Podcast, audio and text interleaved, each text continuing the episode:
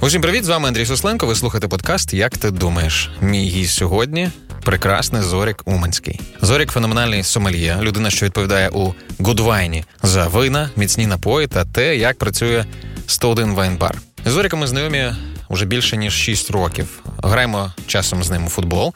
А ще він е, допомагає обирати нам вина, які доповнюють наші життя. Зорік глибокий, виважений, витончений та цікавий.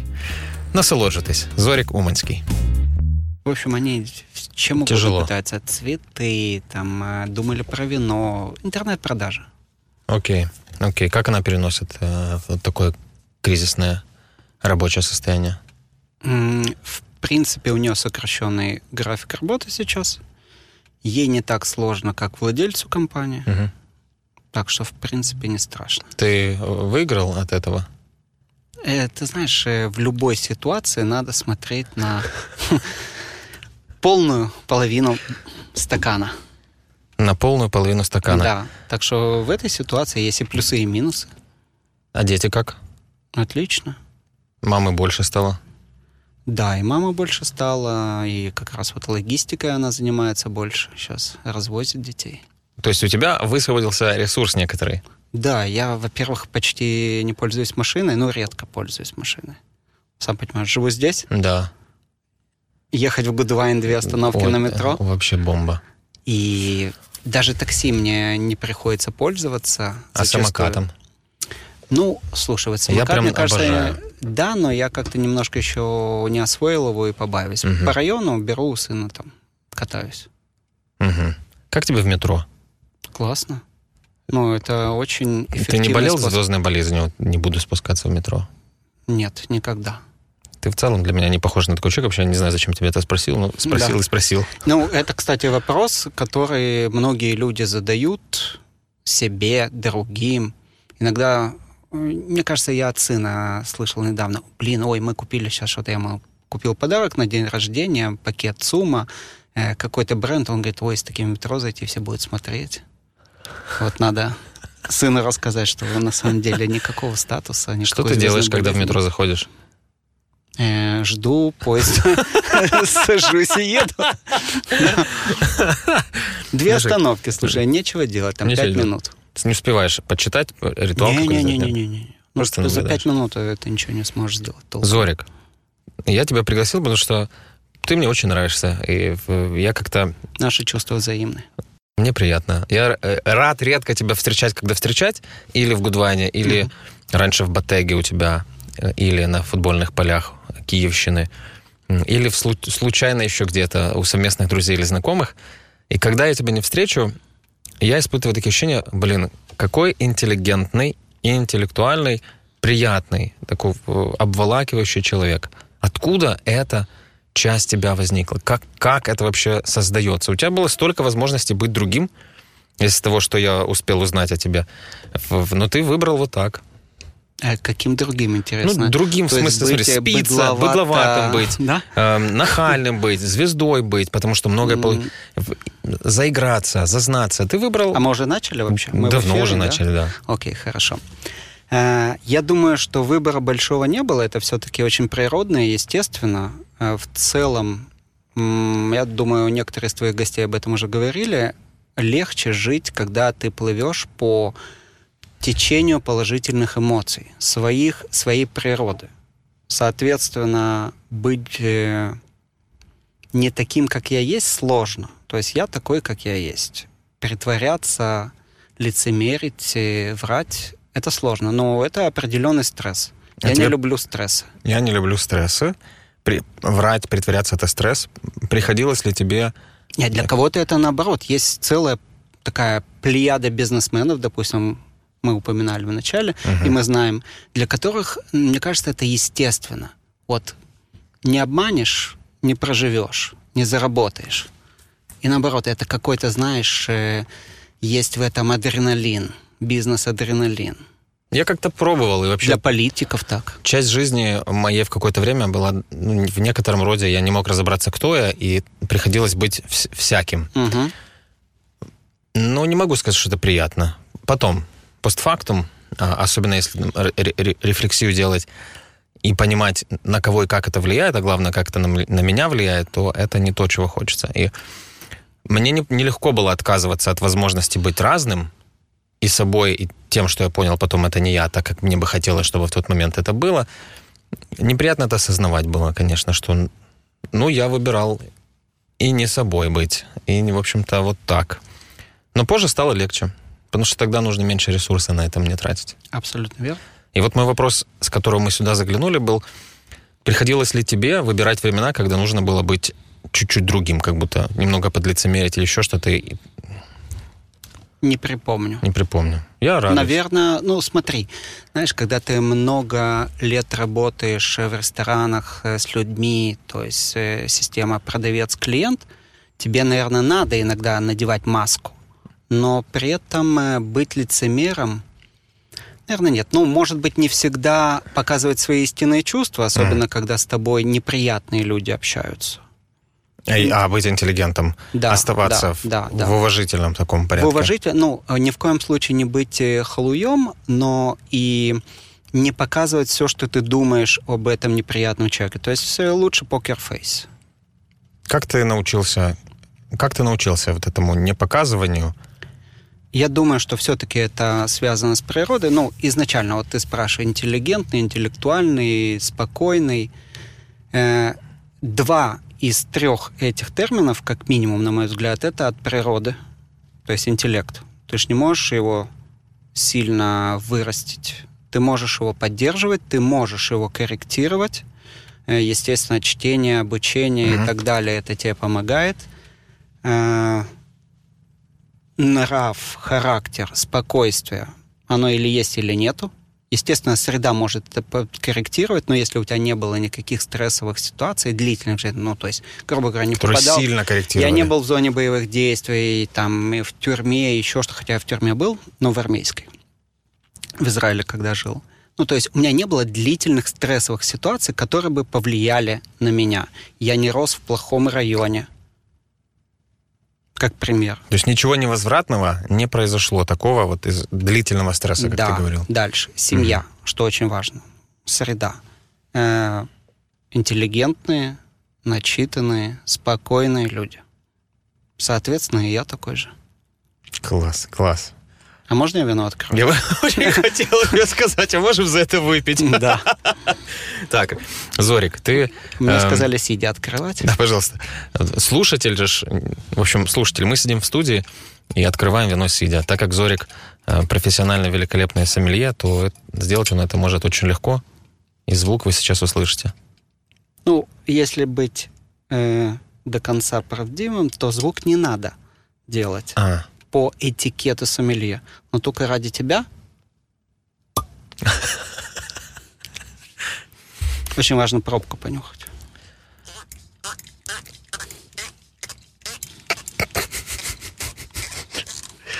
Все уже узнали, что мы сейчас сделали.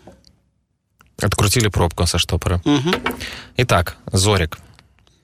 Понюхать так как... свой бокал на всякий Понюхать случай. свой бокал на всякий случай.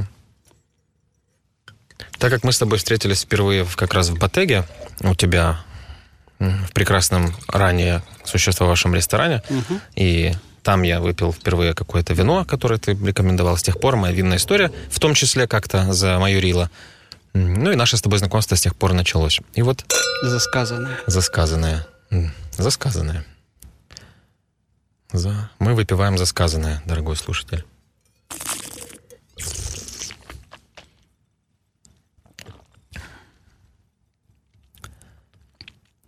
Расскажи, что мы пьем. Это очень крутое вино, при этом неизвестное. В целом, знаешь, э, когда у тебя такой багаж знаний за плечами, опыт, ты скучаешь, тебе на все время новое, ты ищешь неизвестные звезды, то, что эмоционально и э, физиологически тебя будет радовать. И вот и, из этой серии это малоизвестное вино, называется Тригон, производитель э, Сула – юг Франции, сорт Сера. В основном 86% тут Сера. И это натуральное вино? Оно натуральное, да, но этот термин зачастую демонизируют. Ну, то есть натуральное, значит, какой-то крейзи, вонючее, еще что-то нестабильное. Если натуральное вино делает профессионал, то оно будет натурально, то есть э, принцип невмешательства, био, минимум консервантов, ноль манипуляций, но при этом оно остается чистым, красивым. Вот это вино, на мой взгляд, элегантное. Ты хотел этого переживания элегантного, вот этого вина, звездочки, которые ты давно искал, это оно? Это оно, да. Ну, это вино я знаю давно, пью его не так часто, иначе бы оно просто надоело, я бы не принес его сегодня. Их 70 тысяч в году производят? А, всего, да, этот производитель в среднем 70 тысяч в году производит, и это очень мало. И Вообще, мы... кстати, я хотел бы еще сказать про этого производителя. Это один из тех примеров визионера, который смотрел на 20-30 лет вперед. Известный винодел Жерар Гоби. Э, он понимал, что грядет климатическое изменение, и градус э, будет постепенно повышаться. Он из Лангедок-Руссион, юг Франции. Там сейчас 14-15 градусов uh-huh. это рутина. Это очень много уже. Раньше градус был 12-13. Вот он, понимая неизбежность этого процесса... Мы говорим о крепости продукта. Да, да, угу. да. Э, он искал более прохладные места. Где более прохладные? Высоко. То есть надо было найти что-то в Пиренеях, на границе Франции и Испании. И на те времена это были не очень успешные виноградники, ну, так считали местные. И они их дешево продавали. Вот человек понимая задачу на 20-30 лет вперед, в конце 90-х купил виноградники, которые сейчас делают вот эти вот чудесные вина. Прочувствовал. И, и сейчас, когда все делают 14-15, и у них почти нет выбора, он делает спокойно, красиво, 12-13 градусов. Это значит, что если мы в, за эфир этот полуторачасовой выпьем бутылку, то мы меньше опьянеем, чем... Во-первых. Во-первых. Если бы оно было 14-15 да. градусов, да. А, во-вторых, э, все-таки отсутствие консервантов и манипуляций с вином делает его более здоровым. То есть э, организм легче переносит э, потребление таких вин. А я как раз сегодня был на первом сеансе удаления тату, угу. которых будет много, и длится это будет до двух лет в сумме. Ого. Да, да, там требуется время на два месяца между сессиями. А покажи, можешь эм, раздеться? Нет. Okay, и ладно. Да, тем более ты видел на футболе много раз ее, та, которая на а спине. Мы с тобой давно не играли. Итак, он говорит, послушай, в, в, будешь пить вино, выпей. Бокал, два, хорошо. Кровушка пускай гуляет, ходит, отек, чтобы снимался. Они там холодом работали. Я думаю, боже, какая хорошая идея, что Зорик придет и поможет. Помогаешь. Я реально думал принести с собой бутылку. Как, Сидел, как в Парфеноне. Да. Ну, родилось не случайно мы как бы калькируем, но как есть. Мне интересно. Тем более для меня с тобой это такое переживание как раз очень общее. И, знаешь, может, какой-то поток дополнительный от этого откроется. Эм, ты отметил, я сидел в тюрьме, в израильской тюрьме военной, и думаю, ну давай посмотрим, что там было. Ты учился в Израиле? Да. Учился, родился, учился в Израиле? Не-не-не, я родился в Днепре. Угу. Мне всегда было сложно ответить на вопрос, откуда ты потому что я родился в Днепре, э, но жил там до 7 лет. Где-то, когда мне было 7 лет, то есть переход с первого в второй класс у меня совершился из Днепра в Москву, потому что там жили бабушки и дедушки. Э, там я прожил 10 лет, до 90-го года. И когда вот открылась форточка, даже не окно, а форточка, и появилась возможность свалить Советского Союза, это все хотели свалить. Ну, понимаешь, какие это годы – и, соответственно, по еврейской линии было возможно уехать в Израиль. Тогда не было еще дипоглашений, и мы ехали через Румынию. Интересно. То есть вот такие приключения были. Ну, там все хорошо было организовано. Два дня переночевали в гостинице, и потом уже Эляль забрал нас в Тель-Авив. Соответственно, я приехал э, в Тель-Авив, когда мне было 16 лет, ну, более-менее уже сформированный. И в армии не очень хотел служить. Ну, понимаешь? Ребенок интеллигентных родителей, совершенно другие интересы, принципы 16, и прочее. Да, то есть мне прочили уже мединститут. Там дедушка все прозондировал, подготовил, говорит, будешь стоматологом, золото, все дела, будет классно. Тогда же золотые коронки были. И, соответственно, была такая парадигма, что если ты и не имеешь связи, или у тебя нету способности учиться, ты загремишь в армию. То есть армия для неудачников. Исключение это офицеры, какие-то, ну, наверное, идейные люди. Я не был э, офицером, э, семья тоже не офицерская была. Соответственно, в армию ни в коем случае не хотел. Когда приехал в Израиль, и тебе, опа, три года в армию. Это буквально через полтора года. Но это же необходимость. Каждый это необходимость, да, но я-то еще не прочувствовал тогда это. Mm. Угу. Соответственно, я сказал, вот я хотел бы сделать вот это, вот это, вот, ну, такие-то профессии. Мне говорят, не-не-не, тут выбираем мы. Это армия, сынок. У тебя нет никаких отмазок ни по медицинским, ни по экономическим показателям. Соответственно, ты идешь, выбираешь вот из этих шести боевых родов войск, куда ты пойдешь. Какие ты выбрал войска? Э, никакие. Ну, как бы я сделал э, курс молодого бойца, э, потом там, ну, случилась такая психологическая штука. Меня обманули, сказали, ну, не вопрос, хочешь медбратом, вот иди туда, mm-hmm. там тебя запишут медбратом. Я прихожу туда, это распределитель боевых войск. Ах, вы меня обманули, все. Mm-hmm. Вообще не буду служить. Mm-hmm. Ну, и была схема, опять же, с, все советские иммигранты находят какие-то схемы. Мне сказали схему, как сделать так, чтобы не служить. Соответственно, я провел несколько месяцев в армейской тюрьме, и меня в конце концов э, уволили ага. из запасов доблестной израильской армии. На что похоже быть в тюрьме? А, да, это не такая, как в фильмах, это не криминальная тюрьма. Это прежде всего дисциплина, дисциплина, дисциплина. Визуально, хотя она выглядит, конечно, как тюрьма устрашающая, то есть mm-hmm. нары, высокие стены, колючая проволока. Но это прежде всего про дисциплину. И ты оттуда что-то вынес из этих нескольких месяцев? Что-то изменилось в твоем характере или в способе поведения? Да, вот это как раз про спокойствие, про уравновешенность, потому что какие-то нерациональные поступки, излишняя эмоциональность, э, нервы, они приводят к дополнительному сроку. Хочешь, не хочешь, а выбрал. Нет, хочешь, хочешь, выбрал спокойно. Спокойно. Спасибо, что ты поделился. А ты стыдишься этой истории или нет? Ну, не горжусь точно. Не горжусь точно. А как в целом со стыдливыми вещами ты распоряжаешься? Не афиширую обычно. А сам как переживаешь это? Переживаю. Вопрос, конечно, насколько, ну, стыд стыду рознь. рознь. Ну, раз ты стыд переживаешь, как и я, то у тебя, наверное, есть тогда очень отчетливый моральный компас. Конечно, должен а, быть. Что лучше всего ты запомнил как формирующий этот компас событие или ряд событий, или, может быть, целая плеяда, допустим, обучения, или беседа с дедушкой или с бабушкой по вечерам? Ну, Фа... это, скорее всего, не то, что конкретные беседы, конкретный случай, это же складывается из крупиц общения. Э, с родственниками прежде всего, да. Бабушки, дедушки, папа, мама. Потом ты уже выбираешь э, товарищей, которые так или иначе на тебя влияют, одна из причин, э, почему я хотел уехать из Израиля в четвертом году. Вернулся. В 2004 году? Да, угу. да. Я думал ехать сначала в Москву, ну, потому что я уезжал оттуда, и там э, жила бабушка на тот момент. И я всю литературу получал из Москвы. Москва по винной культуре была более развита, нежели Киев. В общем, думал ехать в Москву.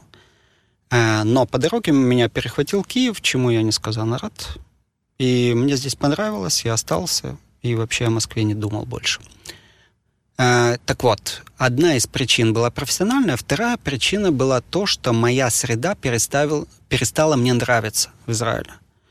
Э, что я имею в виду? То есть среди моих друзей было э, мало людей, которые чего-либо достигли сами, и был mm. достаточно высокий процент людей, которые занимались незаконными делами. Ну, это, мне кажется, в те времена было само собой, там, конец 90-х, начало нулевых, многие этим занимались. Так. Что здесь, что там. Угу. Соответственно, я понимал, что это путь не самый приятный, и лучше менять обстановку. То есть и профессиональную, и человеческую. Вот если мы говорим о моральных компасах, среди прочего, их э, окружение формирует. Формирует, конечно. А, и Ты приехал... выбрал другое окружение. Да, да, я поменял окружение. И здесь тоже нашел людей, на которых я ориентируюсь, и которые во многом э, мне являются вот таким вот моральным компасом. А с четвертого года, когда ты переехал сюда, менялся ли у тебя этот круг еще? Менял ли ты его? Частично. Частично. А да. что, что вызывало необходимость менять? Что в тебе вызывало необходимость? Это не всегда запрос? было мое решение, mm-hmm. во-первых. Но если говорить о том, когда я решаю, то это прежде всего э, появляются новые интересные люди, с которыми хочется mm-hmm. общаться. Э, есть друзья, которые остаются надолго, навсегда. Есть люди, с которыми ты знаешь... знаешь я в целом не категоричен. То есть есть люди, э, которым я не отношусь как черное-белое, хороший, плохой, пойду в разведку, не пойду в разведку. Вот с ним приятно, допустим, бухать. С ним приятно учиться, угу. с ним приятно в футбол играть. А с кем-то приятно делать все это. Угу. С кем-то ты понимаешь, ты пойдешь и пить, и в разведку, и если что, он позаботится о твоих детях. Соответственно, ты выбираешь этих людей и с каждого понемногу берешь. А сколько тебе лет сейчас? 48 недавно исполнилось. 48. Мне 35. Просто очень интересно. Я, я на это как смотрю еще как на то, как вообще можно эти моральные компасы себе выбирать, какие есть возможные критерии, как они с моими мэчатся или нет, как способ определения. А ты говоришь о, о некой дружбе, ты говоришь. А можешь ли ты... Много ли у тебя друзей-друзей, вот, с которыми можно все? Мало, конечно. Мало. А почему ты говоришь «конечно»? Ну, это же философская борьба количества и качества. Не бывает много настоящих друзей. Ты знаешь об этом наверняка, или это утверждение, которое это, у тебя залипло в голове? Мне и... кажется, это и клише, с одной стороны, с другой стороны, это и практика моя подсказывает то же самое. Почему ты, Зорик, хороший друг? Потому что, наверное, э, я э, не обманываю людей угу. и говорю или показываю своим поведением то, на что я способен, и не подвожу. То есть я не даю завышенных ожиданий человеку. Нравится, подходит. Я с тобой. Угу, угу. Ты формировал как-то для себя путь этот, какой я хороший друг? Ну, так э, академически ну, точно нет, психологически быть, тоже нет. Тоже нет, нет, это само собой само все собой. происходит. То есть в благодаря жизни. тому, какое у тебя естество, о чем ты в начале интервью говорил, природа. Скорее всего. Угу. Плюс environment и, и, и родители, и прочее конечно, обучение. Конечно, mm. А приходилось из-за чего-то, но не смерть, терять друзей? Где как, тебя теряли или где ты терял? Нет. Ну, потеря... Э, болезненной потери не было. Может быть, э, были расстава... расставания из-за того, что я переехал угу. куда-то. Вот у меня есть два Такое таких друга, есть. и ты одного из них знаешь, Юру Блодского, например. Да, да, да. И это для меня большая потеря, что мы... Но это, знаешь, как длинная дружба, у которой мне кажется, не исчерпаем, как и у, твоих дружб на расстоянии, срок годности. Угу. Мне так, еще мне с Ромкой жили в Америке, и вот мне интересно, что тебе помогает эти лонгтерм дружбы, и лонгтерм, и лонгдистанс дружбы сохранять, как тебе кажется? Современные средства коммуникации, гаджет. Скайп? А не, скайп уже, мне кажется, в прошлом. И знание, мне помогает еще знание того, что это как будто вечно. То есть такая infinite. Вот мы знаем, что мы есть друг для друга или uh-huh. друг у друга. И для этого при наличии э, современных технологий не, нет необходимости ежедневного. Хотелось бы, может быть, но хотелось бы лично больше, чем дистанционно. Ну, будет перенасыщение, если каждый день. Тоже верно. И тогда это... Я думаю, что тогда фундамент хороший, и мы вложили в фундамент хорошо. Если время спустя вот так можно на дистанции, редко видясь, но чувствовать, как будто вчера были. Я бы с Юрой выпил. Да. Давай, Давай за Юру.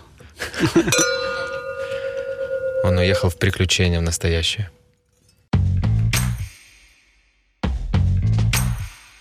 За Юрку выпили. Он же увидит, наверное, этот подкаст. Ну, этот я Рано прям ему поздно. подарю. На, Юра, смотри, это подарок для тебя. Я думаю, нам радуется. Он когда-то как раз о тебе мне много рассказывал. О, о, о том способе, как ты встречаешь мир. С, от, открыто. То есть не, не, не скованно, а как-то раскованно, открыто. Вроде бы ты можешь, благодаря опыту, ожидать, что он может, в общем-то, и по морде дать. Но я замечаю это в тебе, что ты на мир открыт. Презумпция доверия. Не, не. Ага, интересно не, как. презумпции доверия нет. А ну-ка расскажи. Ни в коем Значит, случае. Плохо почитал тебя. Наверное. Э, Ну, то есть открыто, да, но не с наивностью и не с презумпцией доверия. Нет, жизнь научила как раз проверять. Значит, каждый новый вхожий в твою жизнь не получает презумпцию доверия. Однозначно. Мгм. Однозначно. Должен пройти проверку определенную. А, а на что похожа проверка? Это же только в общении. Ну, грубо говоря. Совместное действие, совместную цель какую-то иметь или...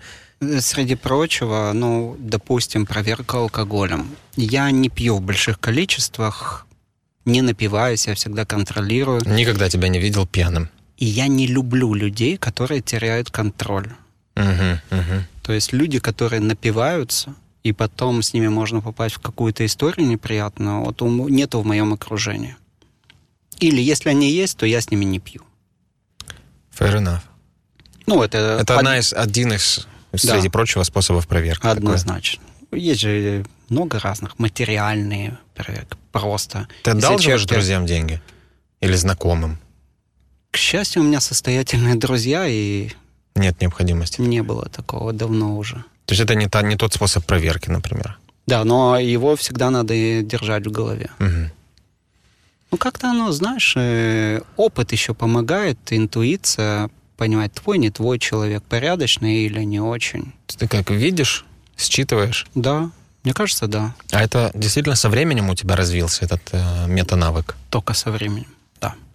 То есть чем дольше я живу, тем, знаешь, тем больше это развивается, если хотеть это развивать. Да, да. А ты же, я так представляю, изначально пред- представляю, представляю, знал, что с людьми тебе работать придется долго, потому что твоя ну, любовь... с 18 лет Ну, я И это требует... официантом начинал. Вот, как и я в, в Америке. Это требует недюжинного терпения и интереса к людям, в общем-то. Или терпимость И- хотя или бы. Принятие, терп... хорошо, терпимость. Как ты развивал эти части себя, эти характеристики свои? Не приходилось развивать. То есть это как бы естественно шло, поэтому я этим продолжил заниматься. Э, развивать, опять же, нету, наверное, в моем лексиконе именно этого термина по отношению к людям. Скорее, я ищу э, какие-то новые интересные черты в людях. И мне нравится обновление аудитории, то есть каждый новый потенциальный гость, знакомый, он может что-то привнести интересное в твою жизнь. Не привнес, ну ладно, мимо проходит. Но опять же остается Ты согласен с тем, что может не привнести? То есть шанс того, что принесет, больше значительно. наоборот. Наоборот, шанс Что того, что... привнесет, Да. он маленький. Маленький. Ага. Большинство людей проходит мимо. Это как э, поиск э, золота. Сито. То есть руда, руда, руда. Потом опа, зернышки. И ты вот как с этим вином в поисках таких вот Да, зернышек. да. Опять же, вернусь, наверное, к этому. Борьба количества и качества. То есть качество, оно э, редкое явление. Но тут еще зависит от того, какие у тебя требования, какую Мгм. планку ты ставишь. А ты благодаря тому, что ставишь такой фильтр, такую планку, что получаешь? Что является результатом наличия такого фильтра? Удовольствие от общения. Если мы говорим, опять же, эта же планка, она во многом э, в винах. То есть я уже не могу получить удовольствие от какого-то проходного среднего вина. Не могу получить. Знать же надо, что это проходное среднее вино. Ну да, я это знаю. Хорошо. Книги, Книги, да. кинофильмы, там, сериалы, неважно. Люди. Ты во всем этом уже разбираешься, и, соответственно, твоя планка достаточно высоко, и ты получаешь удовольствие только при достижении определенного левела. Мгм. Похоже, что это как бы дорога в один конец. Всегда нужно подыскивать вот то самое золото Это звучит как-то плохо. Дорога в один А, конец. это, это оптимистичная дорога. Ну да, это хорошая дорога. Это хорошая дорога. Со всеми, практически со всеми гостями. А может ли быть разветвление на этой дороге? А ну давай подискутируем. Разветвление какого характера? Это вопрос к тебе. Ну, может быть, ты, ты как-то поменяешь. Вот я высказал определенную теорему. Да, твой, это твой способ. Да, да. То есть э, ты отбираешь согласно своим определенным моральным, угу. эстетическим требованиям, можешь ли ты это как-то поменять или получить удовольствие, внеся изменения. Ранее я был более энергичен с людьми, что ли, если можно так сказать. Угу. Как-то более открыт менее избирателен. Эм, ну. Ты в целом более энергичен, чем я. Плюс это.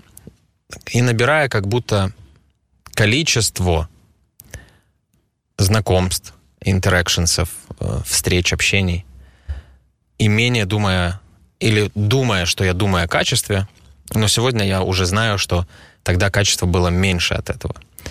Время спустя, может быть, 5-6 лет назад, эм, когда рост какой-то психологический начался такой более сознательно, что ли, людей стало... Вот я все еще был активным, но людей стало, становиться стало немножко меньше тех, кто мне были и становились интересными.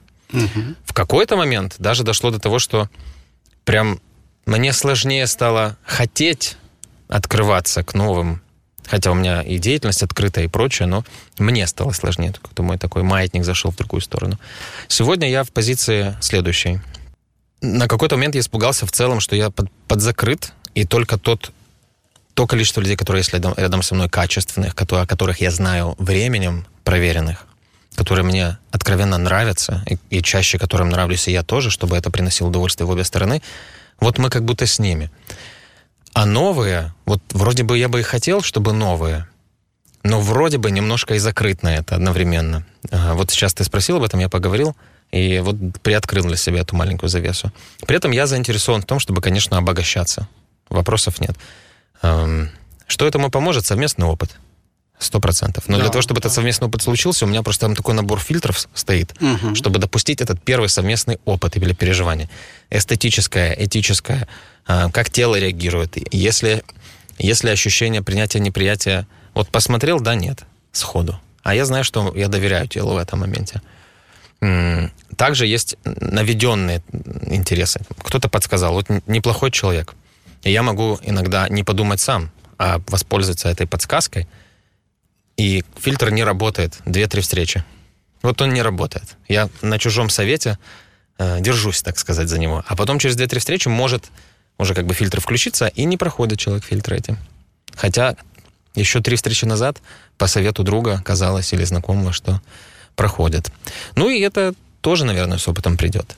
Такие да. мои переживания. Но в твоей жизни появляются новые интересные знакомые? В, в, говорю по факту за год появились несколько таких знакомств, которые мне бы хотелось оставить в своей жизни. И, и развить. И развить. И это, кстати, это и есть ответ и на мой вопрос, и на твой вопрос. Да. А в твоей жизни? Mm. За год.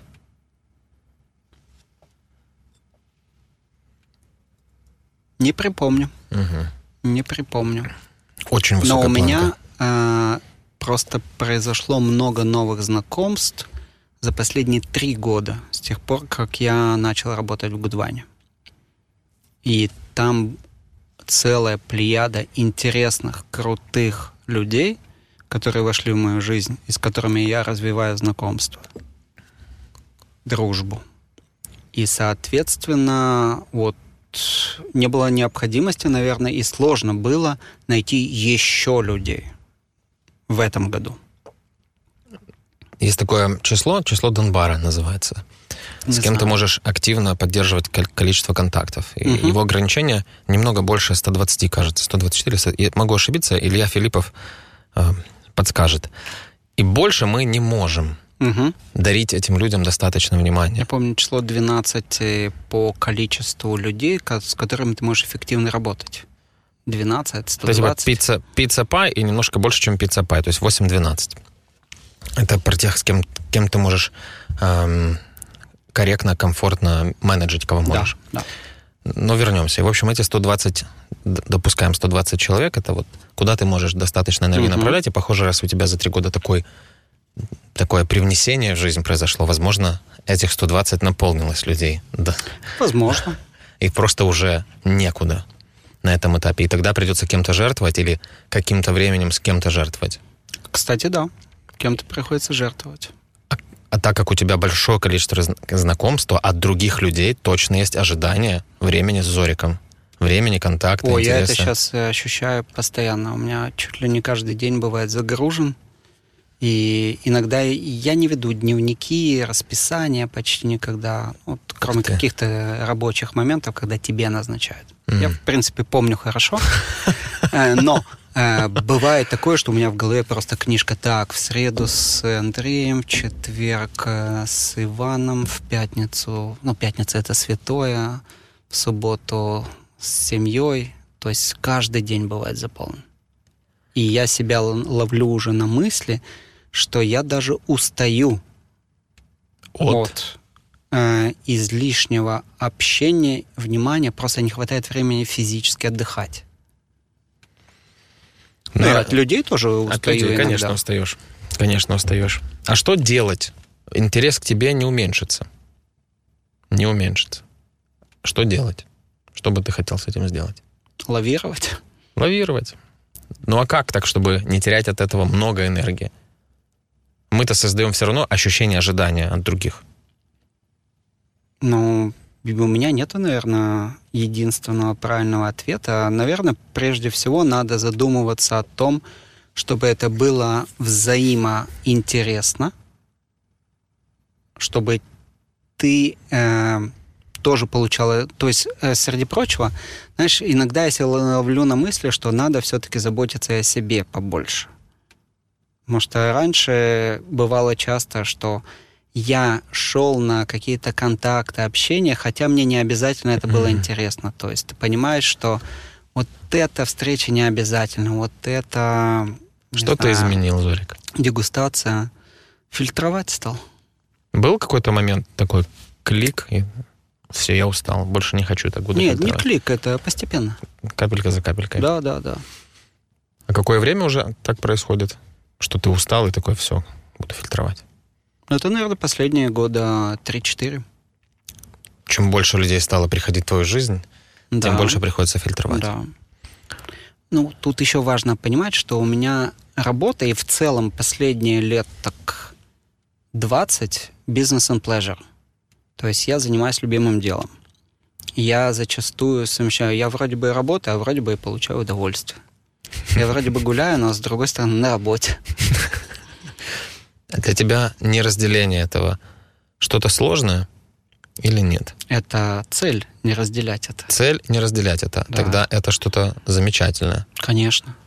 Ты так и хотел? Да. Ты об этом мечтал? Не, я думаю, это, в принципе, мечта многих людей заниматься любимым делом. Чтобы мое дело было любимым делом. Да. У тебя так сразу получилось? Не, конечно, не сразу. А помнишь момент, Но... когда ты пришел такой, вот сейчас, жена, я вот почувствовал, что я занимаюсь любимым делом. Я еще не был женат тогда. Ну да, это где-то лет 20 назад это произошло. Вот от чего я вижу радость в твоих глазах, вот а. когда тебя встречаю много-много лет. Ну, если я захотел э, уехать и поменять страну ради любимого дела. Спасибо, что ты это говоришь. Возможно, это будет многих людей надыхати, спонукати к таким решениям. А уезжая сюда, тогда, в четвертом году из Израиля, за любимым делом, чем ты пожертвовал? Общением с семьей, с родителями, э, общением э, с тем кругом, который у меня был, то есть те друзья, с которыми я общался Тель-Авиве, э, наверное, каким-то уровнем комфорта и цивилизации все-таки развитие Израиля и Украины, особенно в 2004 году, было разное. То есть бытовые условия жизни мне были немножко в диковинку некоторые моменты. Но, с другой стороны, это все воспринималось как прикольно. Как приключение. Да. А ты относишься к жизни как к игре? Возможно, да, частично. Игра как приключение получается. Да, да. И представляешь себя кем-то в этой игре дальше? Слушай, я в РПГ, когда играю, role-playing games, где героя можно развивать и выбирать ему путь направления развития, и под это подтачивать скиллы какие-то определенные, mm-hmm. Проходить или не проходить дополнительные квесты, чтобы в чем-то конкретно стать интереснее или разузнать что-то новое. И вот в этой твоей игре, в этом твоем приключении с 2004 года, тот путь, который ты тогда выбрал, и то, где ты сегодня, в 2021 году, насколько оно там, где ты хотел быть? Я там, где хотел быть, как ты правильно сказал, э, тебе 35, а мне 48. Соответственно, я не геймер. То есть э, люди, ну. которые значительно моложе меня, они все-таки геймеры. Ну, поколение геймеров, и многое воспринимается через призму игр. Так как я играл максимум там, ну погоди, вот эти вот яйца, Супер Марио, mm. я не геймер. И не Ты воспринимает читатель. это. Да, я больше читаю. И тогда это, это арка смотрю... героя, понимаешь? фильмы. И путь героя. И вот твой путь героя по Кэмпбеллу. Интересно. Ты там, где ты есть. Да. Там, где ты хотел быть. И вот да, на... и я, и есть я. То есть я не выбираю какого-то героя. А кто ты? Вот этот вопрос, мы в самом начале о нем говорили, ты говоришь, я вот знаю, кто я. И знаю свои принципы скорее и, и моральный компас. Мне не приходится быть лицемером, потому что я знаю, кто я. Один мой хороший товарищ из Аспен Институт Киев, э, Боря Мартыненко, он при встречах наших, он такой вопрос задает, говорит, послушай, так важно знать, кто ты и ради чего ты живешь. И мне захотелось тебя, Зорик, тоже спросить об этом. Может, это очень э, такой прямолинейный вопрос, но мне кажется, ты ответишь на него. Легко. Да. Я не знаю я не ответ знаю. на этот вопрос. Я не учился. Я люблю, конечно, обучаться, но, к сожалению, я не был э, на лекциях Бориса Мартыненко и не знаю, как ответить на этот вопрос. Есть, ради чего ты живешь, я не знаю. Не, я знаю, ради чего я живу.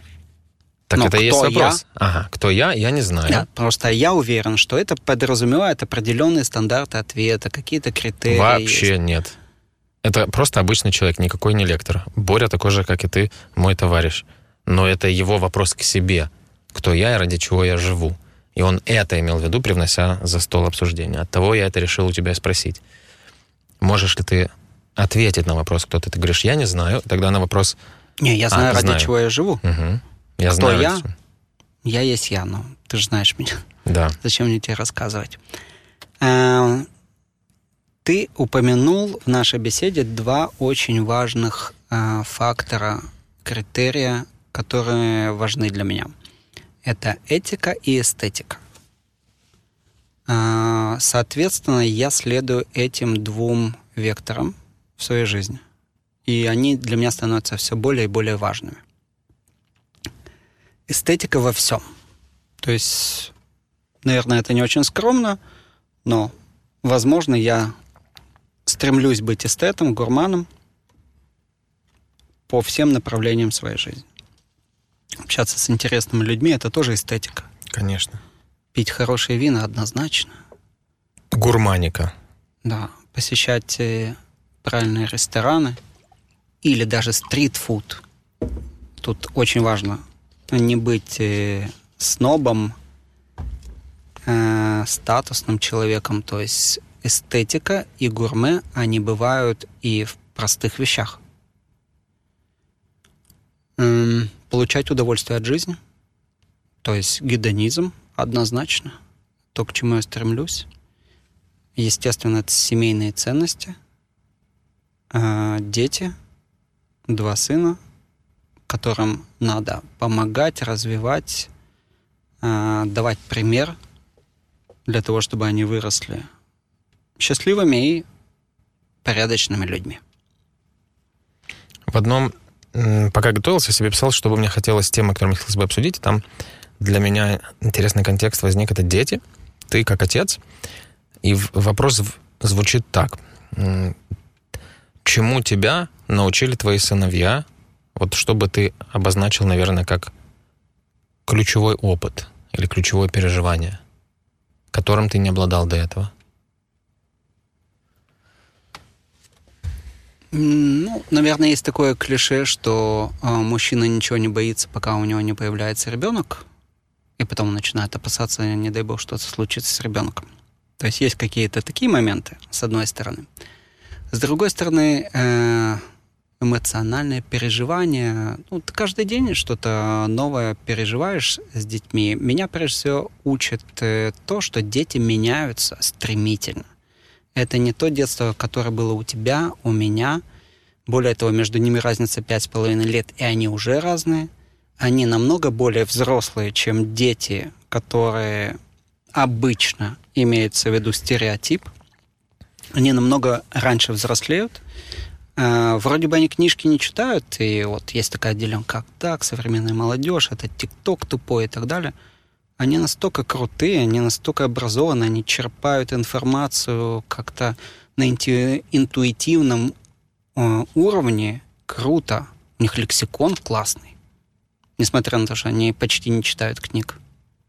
Как ты с э, возбуждением, интересом об этом рассказываешь? Мне Я про... уверен, это не только мои дети. Наверняка, наверняка. Да. Мне... говорят, раньше дети менялись раз в 20 лет, сейчас раз в 5 лет. И ты прям можешь наблюдать две разных парадигмы в, в одном доме у тебя. Три, да, три разных да, парадигмы. Да. И однозначно Вы оба женой? более продвинутые, mm. чем я и жена. Mm. А старшему сколько? 15 недавно исполнилось. Угу. Дети меняются, это главная твоя школа с такой скоростью еще меняться, главное твое обучение. Да. Mm. И мне надо уже иногда у них учиться чему-то. Иногда часто. Например? Особенно с гаджетами. С гаджетами. Да. Мне очень... Пон... Я вернусь тогда на шаг назад от этого. Как, как мне понравилось и резонирует то, как и ради чего ты живешь, как ты хочешь жить, какие принципы и интересы в этом. И есть легкая зависть, я вот сейчас определила в себе, к способу, к наличию этого спокойствия, эм, этого поиска эстетики. И самое главное, жить по природе. Возможности да, да. жить по природе. Здесь вопрос родился такой. Ты как понял, что это твоя природа? Когда ты перестал сопротивляться этому? Да не сопротивлялся, если ты вообще сопротивлялся. в принципе, никогда. И тут э, понимать-то нечего. Это оно. Все.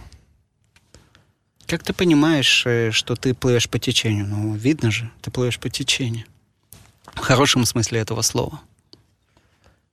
Ну, хорошо.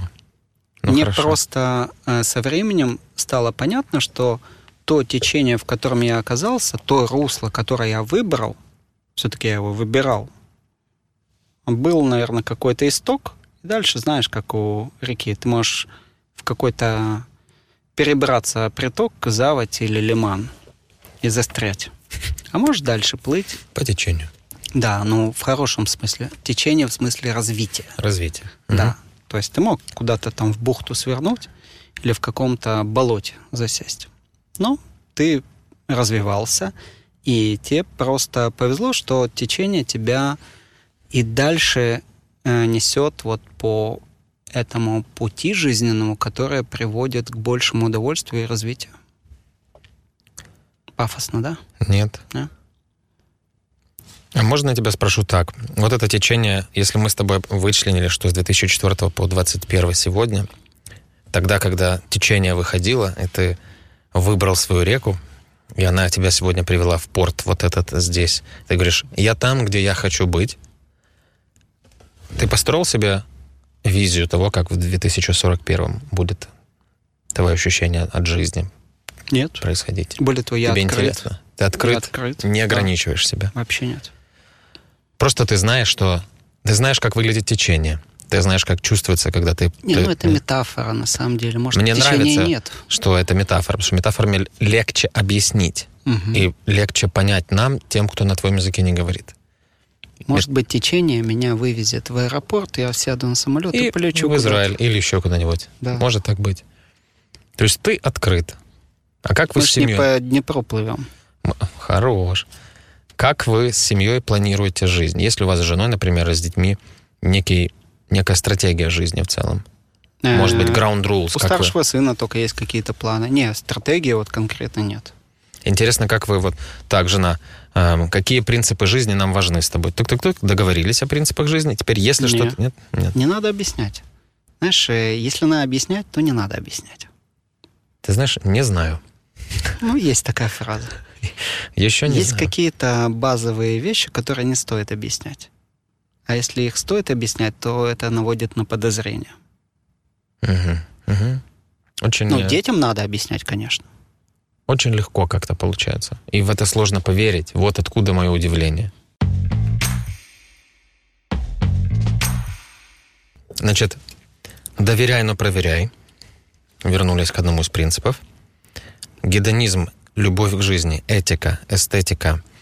Я хочу жить со вкусом. Так я тебя слышу, звучит. При этом с понятными семейными принципами, ценностями, воспитывая детей. И будучи открытым на то, как дальше сложится жизнь, зная, из чего ты состоишь и как ты сюда попал, и на что похоже твой флоу, твой поток, Да. да, и течение, в котором ты был. Это большой фундамент для того, чтобы переносить сложности, на мой взгляд, Однозначно. умело переносить их. И здесь вопрос, к чему первому ты можешь, знаешь, к чему, к какому, к какому своему ресурсу ты можешь прийти первому, когда какая-то херня происходит, когда очень сложно. Что тебе помогает больше всего? Вот это спокойствие Да, твое? конечно. Это спокойствие. То есть надо хладнокровно принимать решения, не паниковать. Как тебе удается сохранять эту хладнокровность? Или это просто настолько природа твоя уже, что... Я надеюсь, что это, да, Да. природа. Здорово. Ну, естественно, бывают моменты, когда там злишься. Чаще всего это бывает э, за рулем. Но, к счастью, я А все меньше зли- и меньше. А как ты злишься? На что ну, это похоже? если я все-таки добропорядочный гражданин и стараюсь нормально водить машину. И, естественно, я не люблю хамов э, на дороге. И когда кто-то, ну вот, откровенно некрасиво себя ведет, я злюсь. Отсюда я беру следующее. Мне тяжело с хамами, я не люблю хамов. Кто еще? Какие еще характеристики людей тебе неприятны? А Лицемеры, шуты, а, мне неприятные люди, которые ради цели ходят по трупам. То есть цель не оправдывает средства, не всегда, вернее. А, Мне неприятные люди, которые слишком много внимания к себе привлекают. Когда обслуживают какой-то свой запрос, потребность, невроз или еще что-нибудь. Да, Не да, суть да, важно. да. А что более всего тебе нравится в человеке? Какие качества человека ты ценишь наиболее всего? кругозор, глубину, чувство юмора. Я выхожу.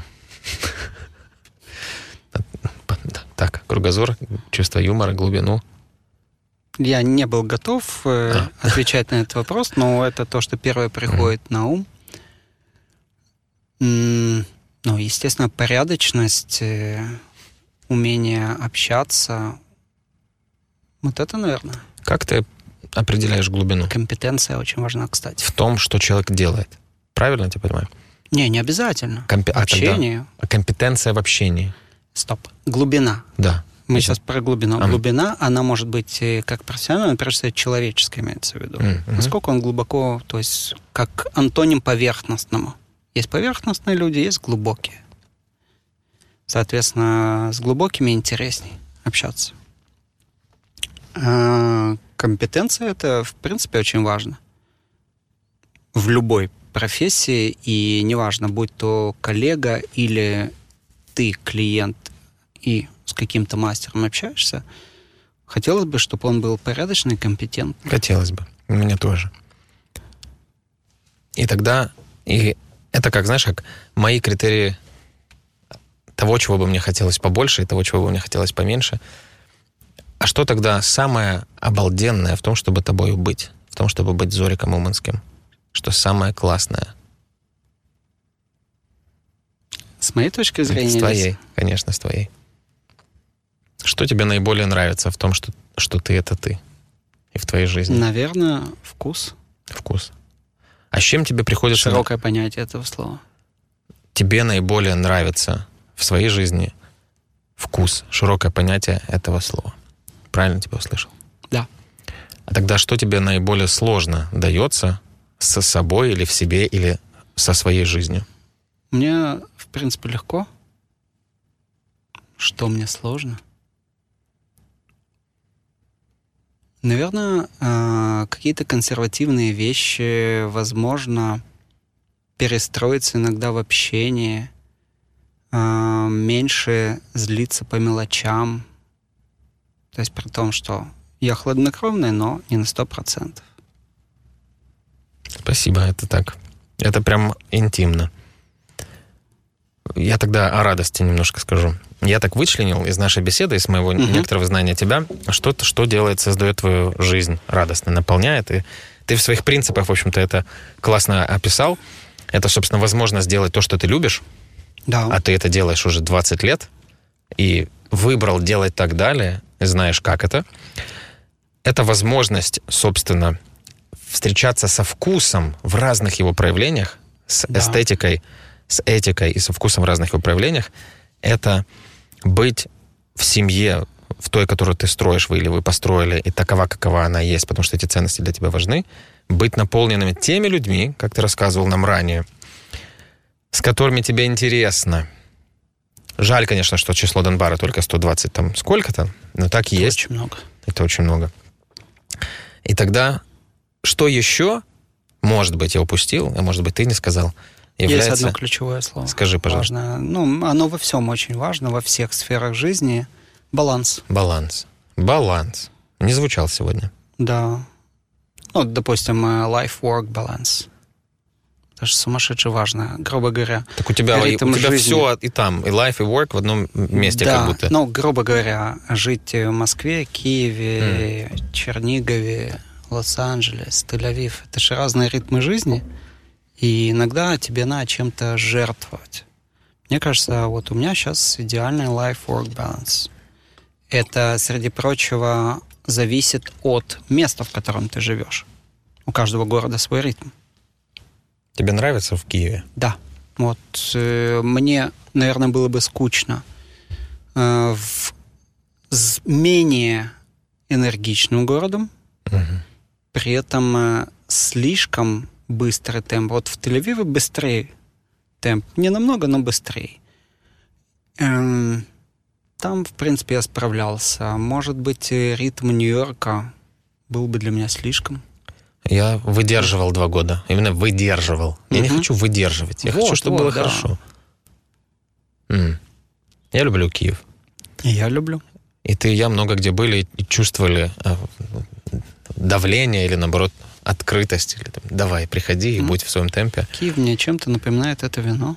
Mm-hmm. В том плане, что это недооцененный город. Мы его знаем, мы-то его оцениваем по достоинству, но многие люди, особенно иностранцы, когда попадают сюда, у них просто открываются глаза, падает челюсть. Да. Насколько это крутой город. Да, правда. А я хотел спросить у тебя, какие ты используешь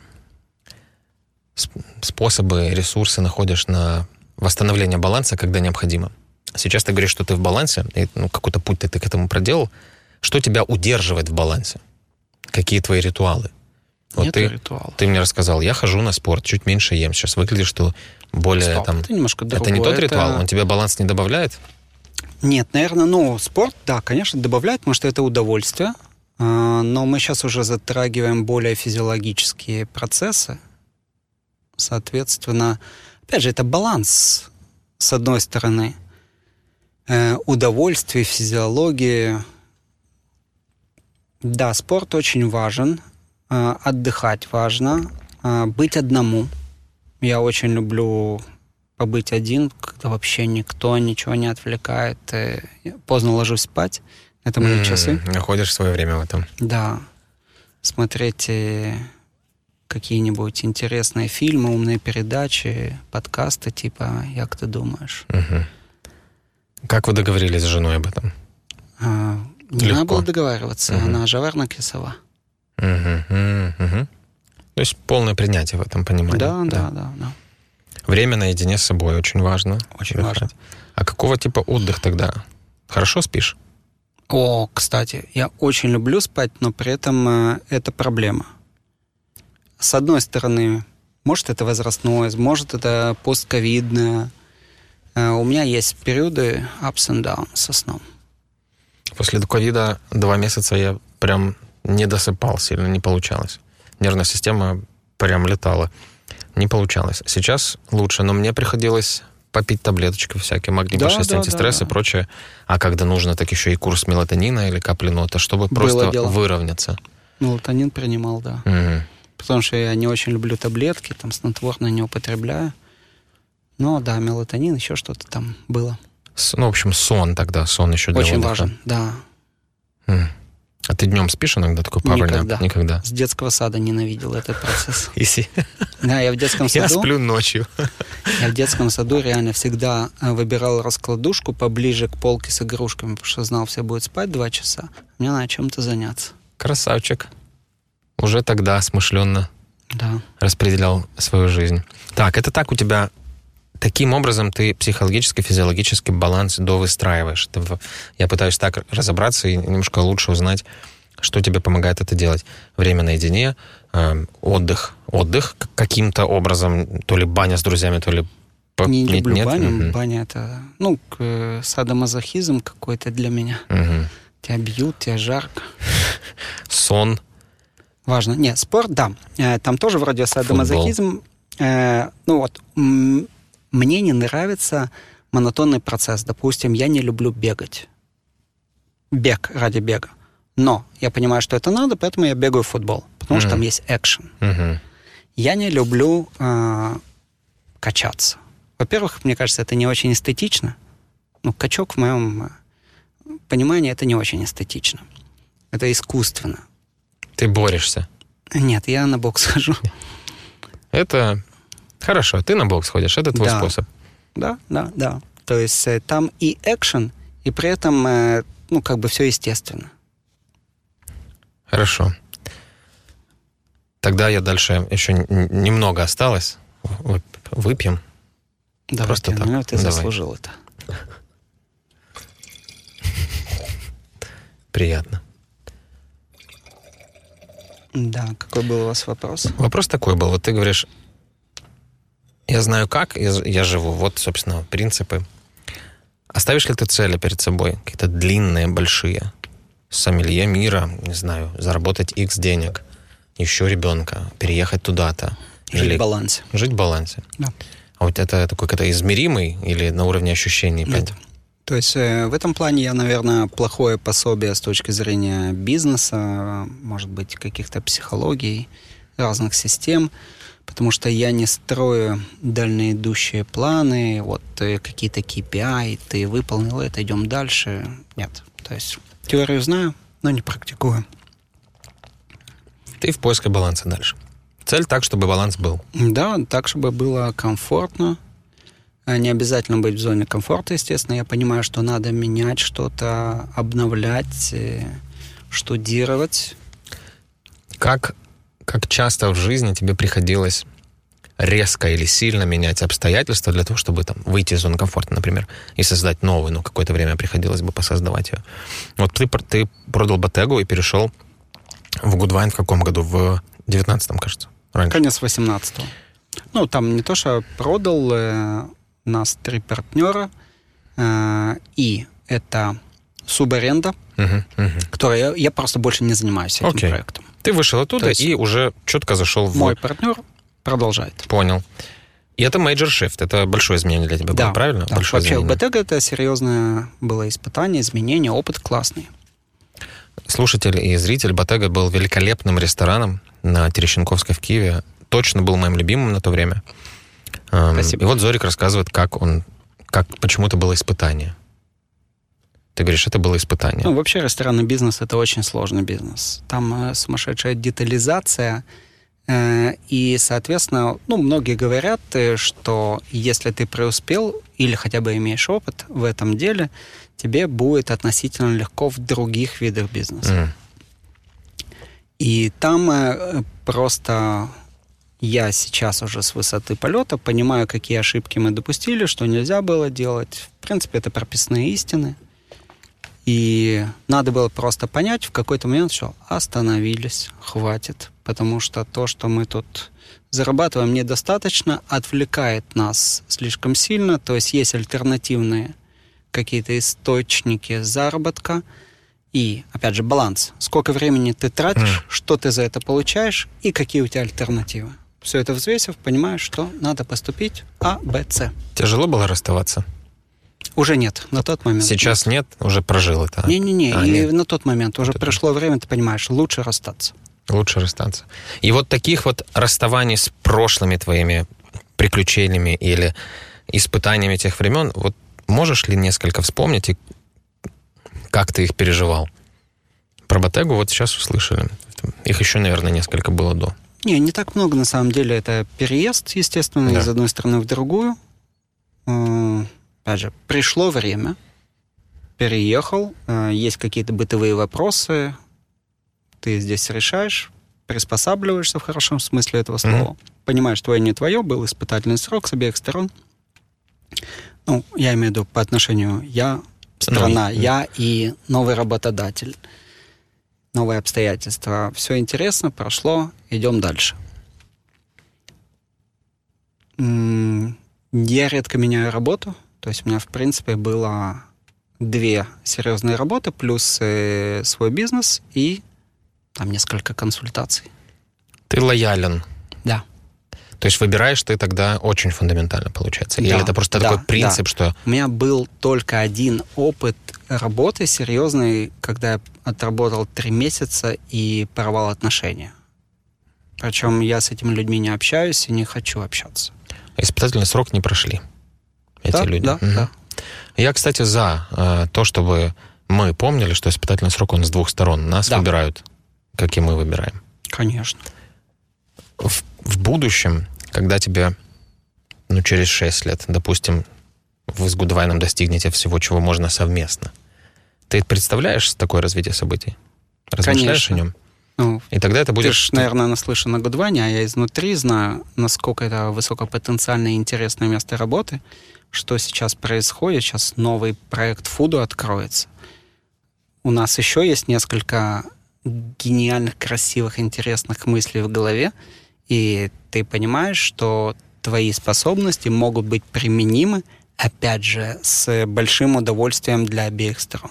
Здорово. И тогда это получается изменение роли в одной системе. И ты как бы да. ты выходишь по Адизусу, снова выходишь на новый цикл, и у тебя снова горят глаза, интересно, да, и ты кайфуешь. Да, да. Здорово. Я рад, что ты выбрал себе такую, такую жизнь.